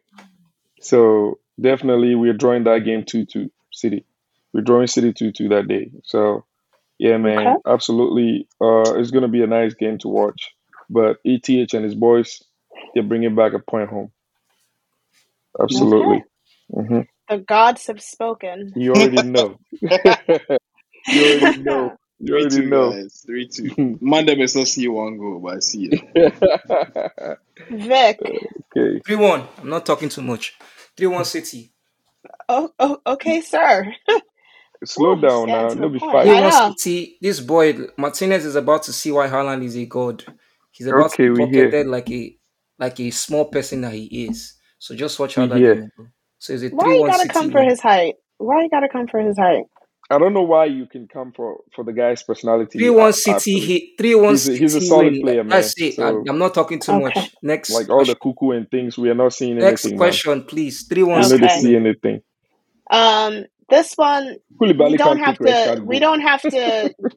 to give a score line. Just a yes or no is the answer to this. Leicester City, as we know, they've been struggling. Their next game is versus Nottingham Forest. Vic, do you think they will win? No, I can't. I don't see them winning. I don't see these guys winning anytime soon, man. Okay. Nottingham Forest is actually not a bad team. So, are you guys serious? No. George, I don't see Leicester. I don't know where their win is going to come from. To be honest, their win is coming against Nottingham Forest. You heard it from me. You think so? Yeah. All right, London. Yeah. I watched Forest at home, man, and yeah, that's that. That if Leicester doesn't win that game, then that's okay. A then yeah, I don't know what to say again, but I feel like yeah, that's the game they should win. That's the game they should. No, win. If they okay, I mean, should. Sorry, if they play, if they play the way they played the first 60 minutes against Spurs, they win. Then the game. But you just gave your prediction. You hold on. You don't know how they didn't say yes or no. So where's the theory now? Hold on. I just thought about it. Yes or no? Hold on. Upon the theory you're giving us right now. Mandev, let me talk, please. If they play the way they play the first 60 minutes of the game, they win. But if they play the way they play the second, at least the last 30 minutes of that game, they'll lose. So in a nutshell, are they winning or losing? That's the thing. I don't know where their win will come from. That's where I'm confused. It's a yes or no question, okay. Right? Yeah. I'll say a draw. Yes or no. I'm just gonna say draw for what it is. So they're not. So it's no. So it's no. Okay, so it's no. Emeka. Because a draw is no. They'll win it. They'll win it. They have the players to win it. They'll win it. They have the players. Emeka, is Leicester City winning their next game versus Nottingham Forest? Yeah, I was thinking about it, man. I don't think they're winning that game. But I will say it's all the bettors out there. That is another high-scoring game. So go place your bets on 1.5 first half or 3.5 total. If Leicester has conceded 22 goals in 7 games, hey, God. Okay, and I'm going to stick with you, Emeka. You can actually answer the question that you posed to the rest of us, and we'll go along the line. I actually was just curious to see Vic's take on Aubameyang. Really, I kind of buttered it up, but I just kind of wanted to know what Vic. I mean, obviously, we know Haaland is the highest goal scorer, right? And you guys, in the podcast, I already told you guys how many he's going to score this season. Although well, I thought the question was, we you were know, talking about for teams, the club right? that you support. The club you support. Yeah. No. I'll give mine. I just wanted to know Aubameyang's. But so yes, for why me, are you so pained? Like Arsenal fans are so pained that that boy came to Chelsea. Like, what is the hurt in it, bro? We actually are not pained. No, you are. You guys are actually all pained. Like I've noticed, it's every Arsenal fan is very happy during the. No, you're not happy because every question now is about Aubameyang. What did Aubameyang score? How many goals Aubameyang do? This on now, but leave the boy alone. Like just let him be. No problem. I did say that Jesus will score 20 goals this season. I'm backing that. I still think Jesus can get to 20. He has 4 goals. I think Haaland, no problem, he'll get to 20. I think Haaland will bang 30 minimum. Actually, let me give Haaland 35. Man. 35. I think he's going to set the record for the most goals ever scored in the Premier League season. This season, his first season. I'll give him 35. And then I think Harry Kane comes in with 20. What did I say, you guys? 28? Yeah, 28. Okay. Vic, I'm going to come to you. For Chelsea, Aubameyang, man. Yeah, Aubameyang. What do you think? How many goals? Should we say maybe 25? 8 to 10 goals, to be honest. 8 to 10 goals, because he came in late and he's still gelling with the way we play, and we still, as a team, we're still figuring out how we're playing. You know, we don't have a set. We don't have like a set. I mean, that's we don't have a set style. We don't have a set. We don't have like a style of play right now that I'll say is guaranteed for us to be scoring goals. We're still lacking in the goal department. I think our highest goal scorer will probably be Sterling, maybe like 13, 15 goals. I don't see Sterling scoring 20 this season. What else, Emeka? What else did you want to know? No, how many goals do you think Haaland is scoring? How many goals Haaland scoring? No, yeah. Haaland at least 35. At least 35 goals. Harry Kane will be right behind him. Maybe 20, 25. I don't think Harry is going to be scoring 28 goals. That is not happening. Gotcha. I just wanted to know. That's it. Okay. Thank you, Vic. George. Actually, George, hold on. I'm going to go to Mandem first, and I'll come back to you. All right. Cool. Mm-hmm. Yeah, so for the United team, right, this I tipped this player to be the actual goal scorer this season, but he's still being dealt a lot of injuries. I told you earlier on, Rookie, when we had a conversation about United, I told you that I feel like Martial could get me at least 10 goals. And I think in another conversation, I'm like, okay, I'm going to up it to 11 or 12, but it's already started again, man. It's all the injuries that have been hindering this guy. And when he feels like he's loving football, he's, you know, back into his spirits. And so Martial not being fit and consistent, I'm going to say the top scorer in United is most likely going to be Rashford, just because of the role he's getting now. Even when he's not playing center forward, he's being, you know, switched to the wings. He still plays. He still stays on. So I feel like, yeah, Rashford will be the highest top scorer in United. Minimum 10 goals, I think so. That's what I'm looking at. He should be able to make at least 10 goals. He already has, I think, 3. We should be able to get 10 goals from Rashford out of, you know, if he plays at least 30, 35 games, right? Mm-hmm. So Rashford will give me 10 goals at least. That's what I'm looking at for United. What else were you asking, Mecca? I mean, that was it. I mean, highest goal scorer for the season. Yeah. Highest goal scorer, definitely Haaland. That guy is going to keep bagging goals left and right.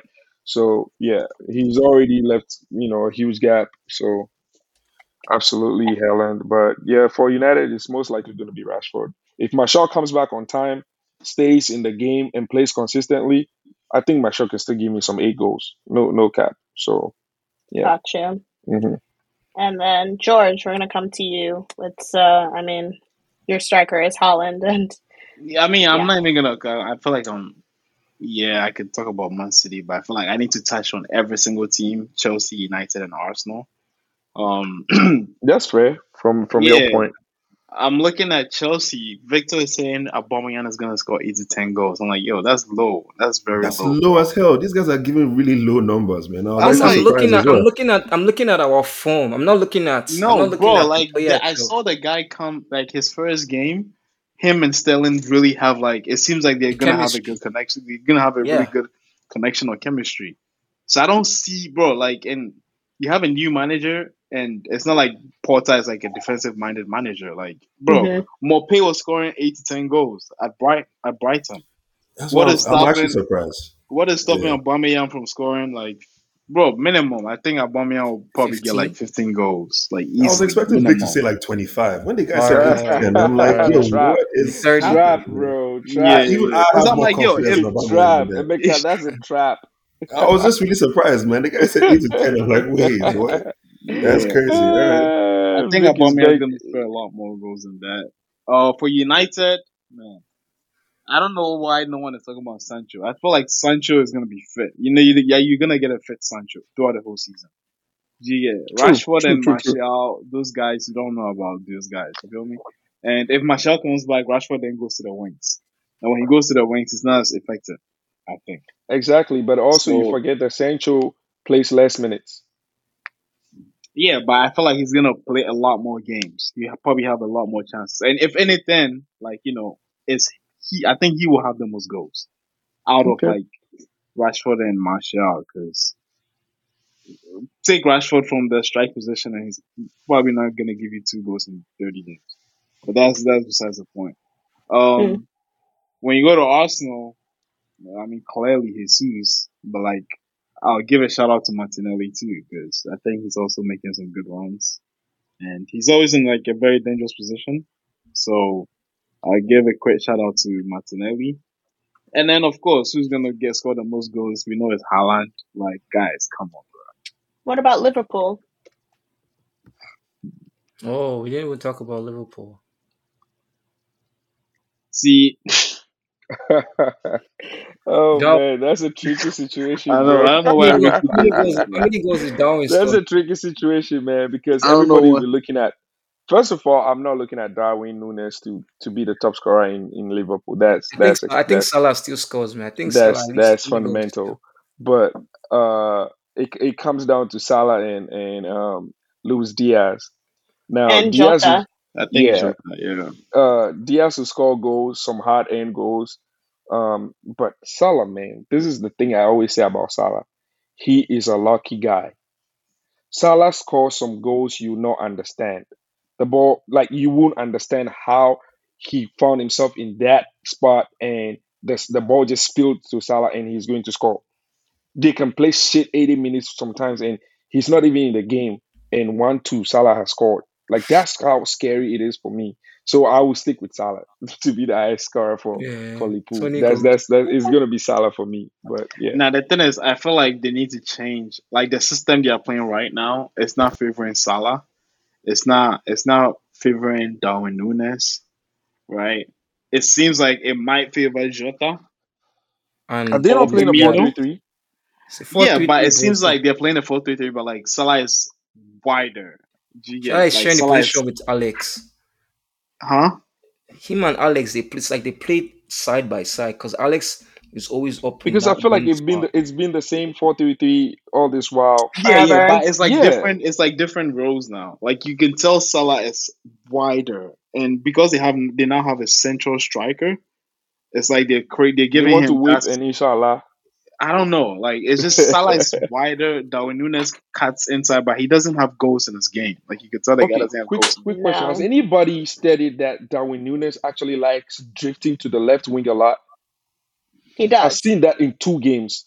Not like so. We say there's some strikers that like to drift out wide to come in, but he likes going to the left side a lot. Mm-hmm. I don't know why, but I've seen that a lot of times. Yeah.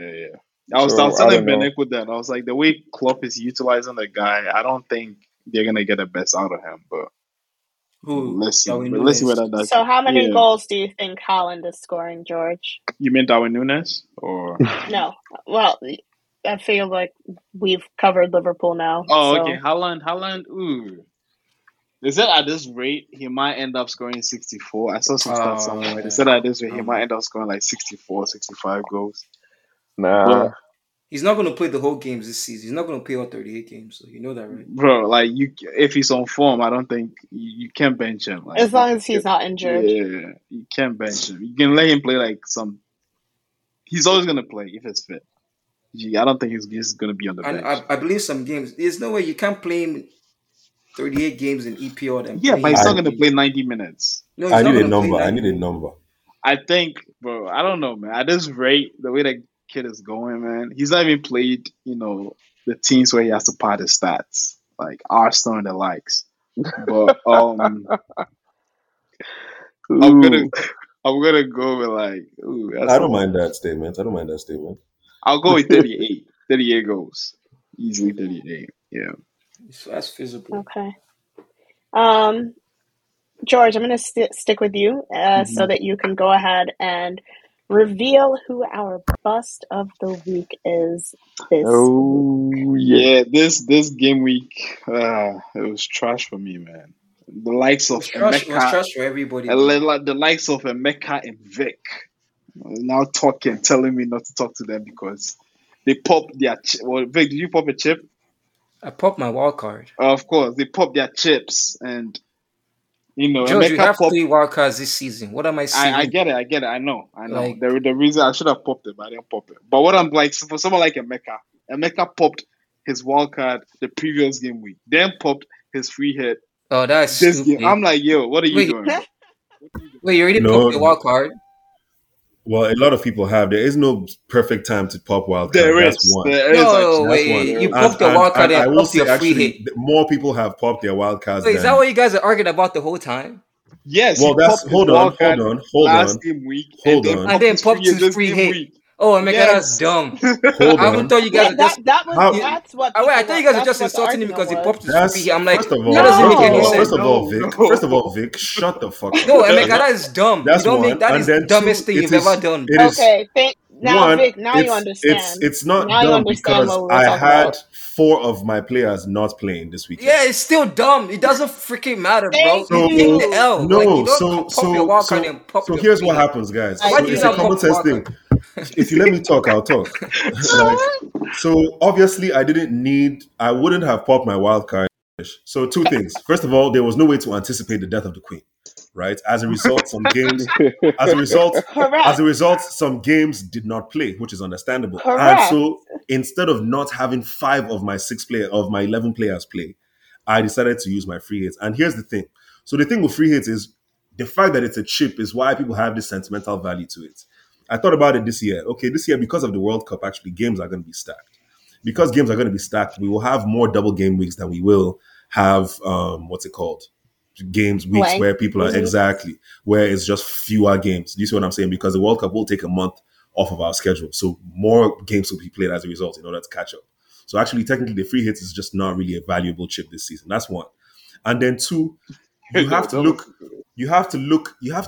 at the outcome after the use. So if the average person, if on average people scored 20 points less than you have now scored as a result of using your free hits, it implies that you, in fact, use a successful free hit. So what gain do you get later down the road if you use a free hit? It's the exact same differential, right? You're going to use it. You're likely use it. You're going to likely use it on a weekend when people are not playing. So, okay, so you popped your wild card, right? You popped your wild card last time. And it, by the way, Hold on. You use your free hit now. Who's to say there's not going to be another blank game week? I don't know, game week 31, right? But why? Actually, I'm not even going to go. No, there is going to be. There's going to be a coronation. There's going to be a coronation. So let's say the next blank game week, instead of only three games being canceled. Let's say that the city don't have enough police. It's 5 or 6 games canceled. So now you can only pick from, I don't know, what is that? 10 teams, 8 teams. Exactly. And so it will still be the exact same outcome that you guys suffered this week because you guys also had many players. Exactly. That's all it is. It's just common sense. No. It doesn't work. It's just common sense. Yes, you popped your walkout. No, it's fine. He did well. He got like what? 70 what? What did you get? 75 or something like that. 75 points. Like, cool. That's like 25 more points than, There's me. Like 35. No, 25. No, it's like 35 above average is what I'm saying. Or 25 above average. It's 25 above average. My whole thing is, there's going to be a lot of blank game weeks. Yes, I feel like there's going to be a couple of blank game weeks, right? There's also there's not going to be a lot of. I don't feel like there's going to be a lot. There is a World Cup this year. Are you guys listening to me? And because of the World Cup, we are deviating off the schedule because we have to take a month off, and as a result, EPL has to catch up with games. They will be stacking games. There's going to be a lot of earlier weekend games. That's what I'm saying. That's exactly what I'm saying. And so as a result, there's going to be a lot of double weeks or double game weeks. But the thing is, it's about to be such an unpredictable season that what we're saying is, why would you waste your chips so early on when we've only legit had? Honestly, I'd like to differ, right? On this case, because what Emeka is saying to some extent, right? Say he doesn't pop the free hit this schedule. And he does like some 34 points, right? Mm-hmm. And then the coronation or something happens and he pops the free hit and he makes 75 points. What difference does it make if he makes 75 points 2 or 3 weeks from now or 5 weeks from now? Exactly. Than what he's making right now. What he does is stack up the points. He just wanted to stack up the points right now so he can move ahead. Because here's the thing, right? There's a lot of unpredictability with the World Cup, right? Maybe those players that he's going to use or he used injured as his free hit this time around to get all those points, maybe those players will even be injured. Yeah. Like, he's probably looking at like what's going on right now and let me just save my day right now. No, I actually agree with him to the large extent because for me, I'm not a fan of popping my chip early. I would have gotten 20 points or 30 or 25 points if I had. If someone is popping his chip, and getting 75 points instead of 20 something. This is Emeka's team. He had Saliba. Saliba brought in 15 points.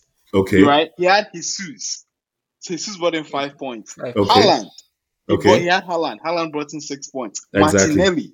Martinelli brought in 3 points. Kane. He has Kane on his team. Okay. Kane brought in 10 points. Mm-hmm. Right? So do the math. 15. Now he would have made up point. At least 50 points. That's like about 40 already. 40, right? 40. At least 40, 50. Don't say about. If you have the thing over there, just add it and give us the actual figure. Yeah. No, so we can clear this thing up. It depends on who he captains, though. We don't know who he captains. That's the thing. Right? So use who he captained right now. I can't so I would have kept it on 20 Kane. Points. Yeah, I kept it on Kane. Take 20 points. Saliba, 15 35. Jesus, 5. 4, 10. 49, 6. 46. And then Martinelli, 3. 49. Yeah, Shaw. Right? Shaw. I'll give him 1 point. 1 point. 50. 2 points. You have 2 free hits. You believed in Son so much. Oh, but that's right? 50. I mean, two transfers. You believed in Son so much. But that's the thing. I did not have two transfers. No. If you believed in Son so much. I did not have those transfers. If I had those transfers, I would have used it.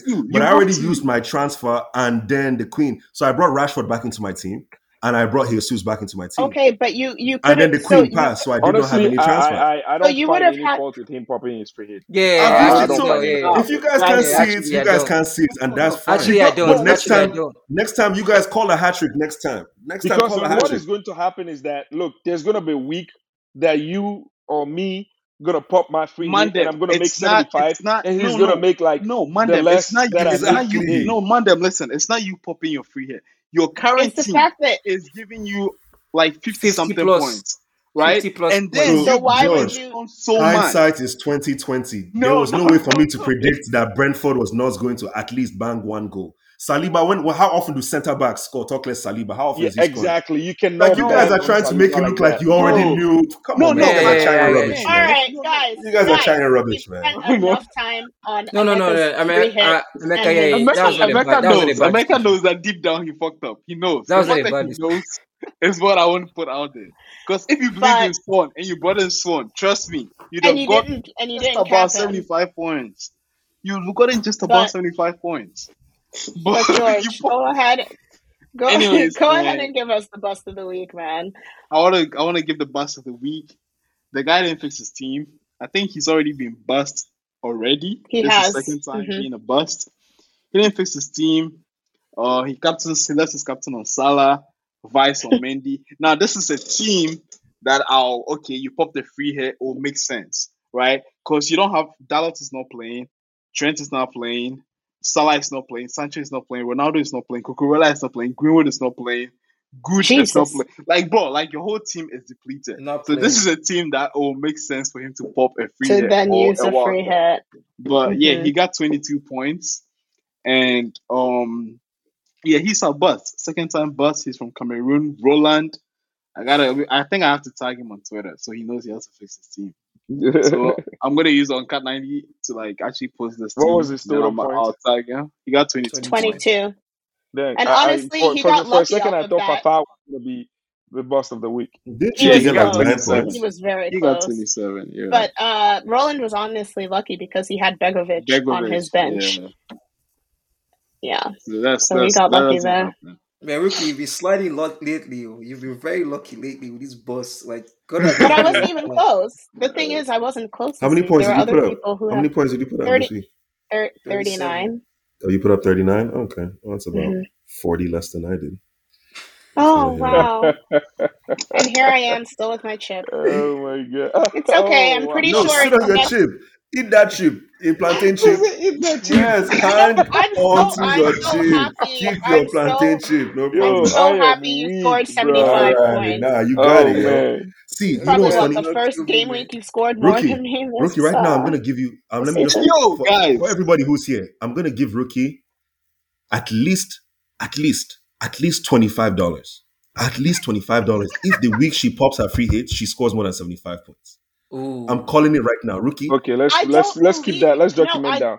Rookie, I don't believe that because he told me he would send me a gift card. Rookie, I'm telling you right now, publicly. Joe Biden won. He told me he would send me a gift card if Joe Biden won. That was 2 years ago. Yes, it's a card. Have you sent me your address? Have you sent me your address? Yo, I guess in Nigeria, bro. Have you sent me your address? No, you haven't. You have not. How can I send you? Oh, okay, so now you want me to do work for you. Okay, send me the address. My point is that at the end of the day, when you use your free gift, did Dolapo get his gift card? Because you see Dolapo all the time. He just got a new house. I don't have the address. But the point is... The point is, I'm telling you right now, $25. If you, even George, I'm even offering you the same thing. No. Listen, Emeka, what I want you to understand is your team would have gotten the same amount of points. That's all I'm saying. There was no need to pop a chip. Your team would have, that's all I want you to understand, bro. Your team, your actual team without a chip would have gotten you just about the same number of points. But anyways, I was just browsing through the league, and I saw Watts. Watts popped his free hit, and the guy got 38 points. Exactly. No way. Exactly. That's my point. You guys think you know, but you have no idea. What is your point? Go, hold on. George. Go a week or two before this week, and you'll see that Kerry used his wild card too. Check. Let me see. These are the guys you guys are calling coach. But what's gonna be your, like, you claim you're the CEO. That's not my. I'm just saying that what governs the use of the free hits is the availability of players, and I determined that I didn't have enough players. Did Walsh join Bad Boys? No, absolutely not. Absolutely not. Absolutely hell to the no. Oh my god! Yeah, man, that's sad. Walsh actually popped his wildcard game week 5, and then week 5. Game with five, and then he popped his free hit. He popped his wildcard and got 36 points. Popped his free hit and got 38 points. And then he has Saliba on the bench, bro. That's crazy. Pain. But why would you start Nico Williams? Like, what is going on? Like, what is this guy? Everybody anticipated an Arsenal tie. He's seen a vision, man. He's seen a vision. We all thought Arsenal was going to concede. Nobody has just seen the wrong one. I know, but I would not start Nico Williams over Saliba. Over Saliba, yeah. So Saliba was just a cheap option. I don't know why. To be honest, it was just like Daniel also used his wild card, a ground-up member. And he got like 40-something points. Exactly. He was in the 50s, bro. So my point is that it is not, the chip does not mean anything. It's how you use it. But anyways, Joe, I hear you, bro. I hear you. Your actual team would have got you just about the same number of points. George, I have offered you $25. I have offered you and Rookie $25. All right, cool. And don't worry, we'll hold you to it. Hopefully, I actually got the $25 as opposed to the gift card. Yeah, no problem. So, Rookie, you believe you get, Emeka, what did he say, 70 what? 75. If he gets more than 25. She's able to get 75 points. Rookie, how much? $25, right? 25, yeah. All I got to do is pop it on a double gimme, to be honest. It's not going to be that hard, bro. Fine, go ahead. Go ahead. And then you can use your triple captain. We're going to move on to our final words. This has been an entertaining episode. Mandem, I'm going to start with you. Thank you for joining us this evening. Well, yeah, like I said, man, I'm always on the ground. Just like, you know, a good sailor will be. Anytime you call on me, I'm available. You know what I'm saying? Yeah, Mandem is here for the people. You already know the fans are still calling my name. Just listen to the fans. The gods will keep on talking. The gods are never crazy. They are never to be blamed. You know, so Mandem every day. Shout outs to all my United fans that are, you know, starting to smile a little bit. We are going to city side of town, and we'll come home with 1 point. So, yeah, man, it's been a good time with you guys, and I appreciate it. And listen, like it, share it, you know, ground up to the top. Let's go. Ground up shit is Emeka, I'm going to come to you. Yeah, I don't know what that was. Your final words. That was a lot of ground up to the top. So a lot of corny. Dick riding. This so ground up corny, shit, man. Like, yeah, fuck. Man. Anyways, shout out to the GOAT organization, the Bad Boy organization. Well, we that's so bad corny if we can't talk about ground up. We're still corny, bro. The name sounds so corny, bro. Yeah, we're still on top. We're corny. We're corny, but we're sitting on top of the table right now. That's how corny is that? You know what I mean? And then, you know, shout out to the GOAT Akwi who's sitting on top of the table. Like I said, that's the top man right there. You don't get a trophy for that. Yeah, okay, if you say so, man. Okay, and then, you know, I just want to give a shout out to Arsenal. You know, Arteta, I said a lot of mean things about you in the past. Seems like I should start taking some of those things back. Not all, but some. So I'm going to take it back. You might not be the worst manager in the world, as I thought. I also want to say it's such a privilege to watch Haaland play. You know, we've been lucky in this our lives, you know, to see and witness some people. You know, albeit Lionel Messi, albeit Cristiano Ronaldo and the likes of. And I just think it's just such a joy to watch somebody so young, so polished in the way he plays. And, you know, even if, God forbid, he gets injured, we've seen enough to know that, yo, this guy is a top-notch individual. And at least, hopefully, he's healthy. We can see him for another 5 to 10 years because we're losing talent in the world. Obviously, it was only Mbappe and Haaland that we were looking up to as opposed to back in the day when it was a lot. So shout out to him. And then last but not least, Tottenham is coming up. And as you know, London is always going to be red. I just want to say it right now. London is going to be red. It's going to remain red. No trophies. That's crazy. And come on, Gunners, that's our win. So let's go 4-0 game. That game. Let's go. All right. Vic, I'm going to come to you. Your final words, please. I gotta switch it from 3-1 to 4-0. My final words is that they didn't believe in me, man. So God did. Oh, you know it. God did. God did. Some of these coaches didn't believe in me this season. They said Vic will always be where he ends up. You know, they don't know that money is on the line for me this season. And when my money is on the line, I'm an Igbo man. I don't play about words. My money. So keep looking at me. You know, whoever is below me, you stay below me for the rest of your life. George, I'm talking to you especially because I'm doing this just for you. Ask David. Every time I'm looking at my team every weekend, I'm like, I can never let George win me. Because my money is on the line. So just so that this season, wherever I end up, it must be above you. Just so that. You get me? Outside of that, okay, Chelsea, please, guys, I'm begging you, man. Just try to find a way to play together. You know, I can't be watching all these trash-ass teams in London acting like they know what they're doing. They've never won trophies in their lives, and now they're talking to me. I'm being insulted. I don't like it. You get? Please, guys, step up your game. You know, we need to be top 4 in this league. We can't be looking at 9th and 7th and 8th. We're not born for that position. We are born winners. You get me? So please step up, my boys. What else? Rookie, please change your ways. I don't want you following George anymore. I don't like it. Yes. You know, please. Oh, my God. You can't be following George anymore, man. He will lead you astray. The same way he's leading his ground-up members astray, he will lead you astray. So, please, don't follow him. It was good having... it was good to be back. You know, it's been 3 weeks. I haven't been on the pod. It was just good to be around good energy and just have good conversations with good people. Yeah, those are my final words. You know, we'll see you guys after the international break. And George, your final words, please. My final words. I'm gonna start with Vic. Listen, Jesus. I feel like if everyone is targeting you, you know, you're probably doing something right. If you have a lot of haters, right, you're doing something right. And Mecca came on here was like, yo.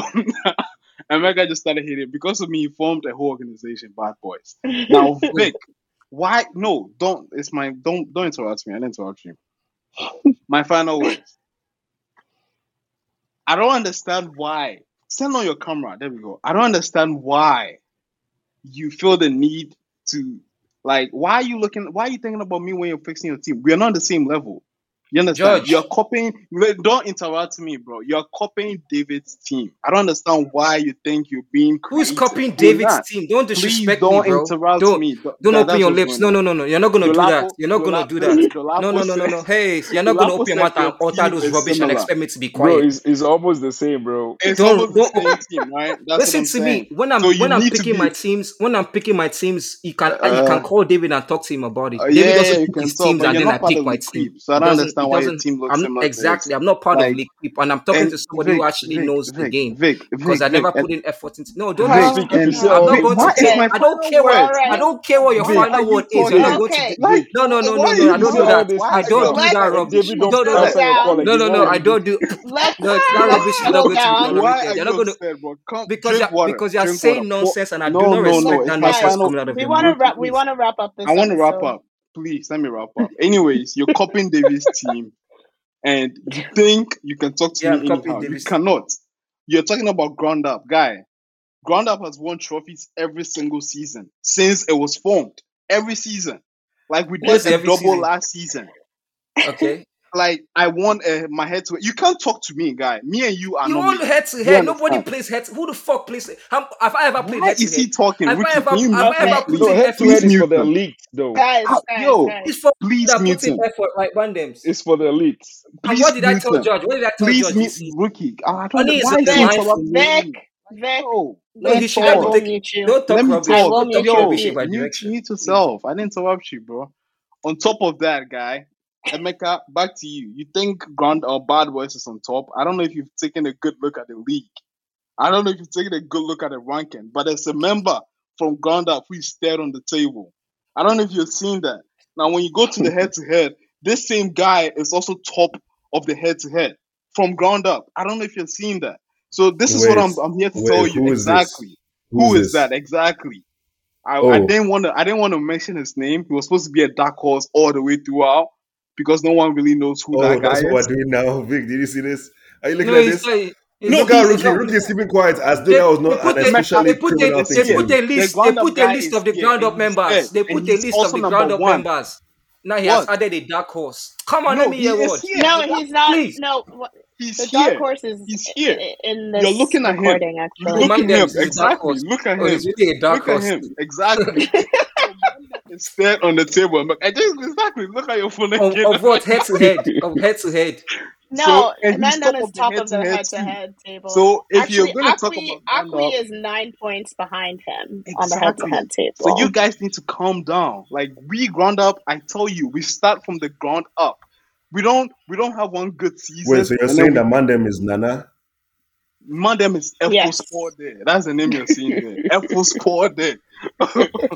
Exactly. He's dead on the table. So relax yourself. We know what we're doing. We start from the ground up. Okay. Exactly. Okay. Right, exactly. So, my final words, Vic, you are not my level. Don't even. You are not my level. As long as I'm putting effort in this league, George, you want to bet it. As long as I'm putting effort into this league and my money is on the line. You want to bet against me. No, I can bet. You want to bet it because you've been talking too much over the past years.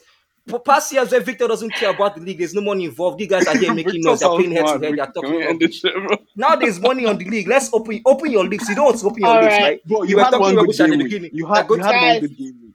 Ask David it's not one good. Look George, at my game week. Look at all my game weeks. It's not one good game week. That was your money. I use your money and buy suya. A pan of suya. When I buy that suya, I'll send you a picture of it. Watch. Enough. Oh my God! You heard me say it here. Your money. I'm gonna use the money and buy a full pan of suya, $100. I wanna buy that suya. I will send you a picture of it. Watch. Oh my God! Wait, you said you sent me $100 if I finish. No, I've just. Wait, I have to listen to the podcast. I have to listen to the episode again. We're not doing this. We're not doing this. Anyways, those are my final words. I know I piss people off. Vic sounds mad. Yo, Vic, you're sweating, bro. Just clean your face a little bit. You're sweating. Just relax. Like, we can't hear you. You're muted. But yes, those are my final words. Thank you, guys. Ground up. We are working. Emeka, I know now you have to sit down properly. I didn't want to mention Mandem because he didn't put his name. So I didn't want to mention it. I just wanted to keep quiet and watch you guys think, you're up there. But like, George, just watch. Your guy is third, my guy is first. What are you talking about? He's first on the head-to-head. Nobody cares about head-to-head. I'm not in that league. We can discuss this offline. This is how Daniel wanted to be, right? We can discuss this offline. And Akwi was first. We've addressed this already, guys. Exactly. Cool. That's, ground up, nigga. Grrr, to the world. Grrr. Okay. You my get it. Final words. It's electrocuted. Got it. My final words. Shout out to those of us who aren't affiliated with any organization. Average bombs. Nobody wants to claim you. Okay, Emeka, no one interrupted you when you were giving your final words. So thank you. Shout out to those of us who are out here doing it by ourselves. Average. No organization. Even in their organizations, they're here popping chips back-to-back weeks and still mid-table. So congratulations, good for you. You just sound salty and bitter. Shout out to me. Shout out to my haters. If you have haters, it means you're doing something right. Exactly. And I seem to just keep piling up haters lately. So thank you. And Ricky, bro, if you like to do George. I don't either or, bro. Do it. All right, man. And most importantly, thank you to our listeners. We will catch you on the next episode.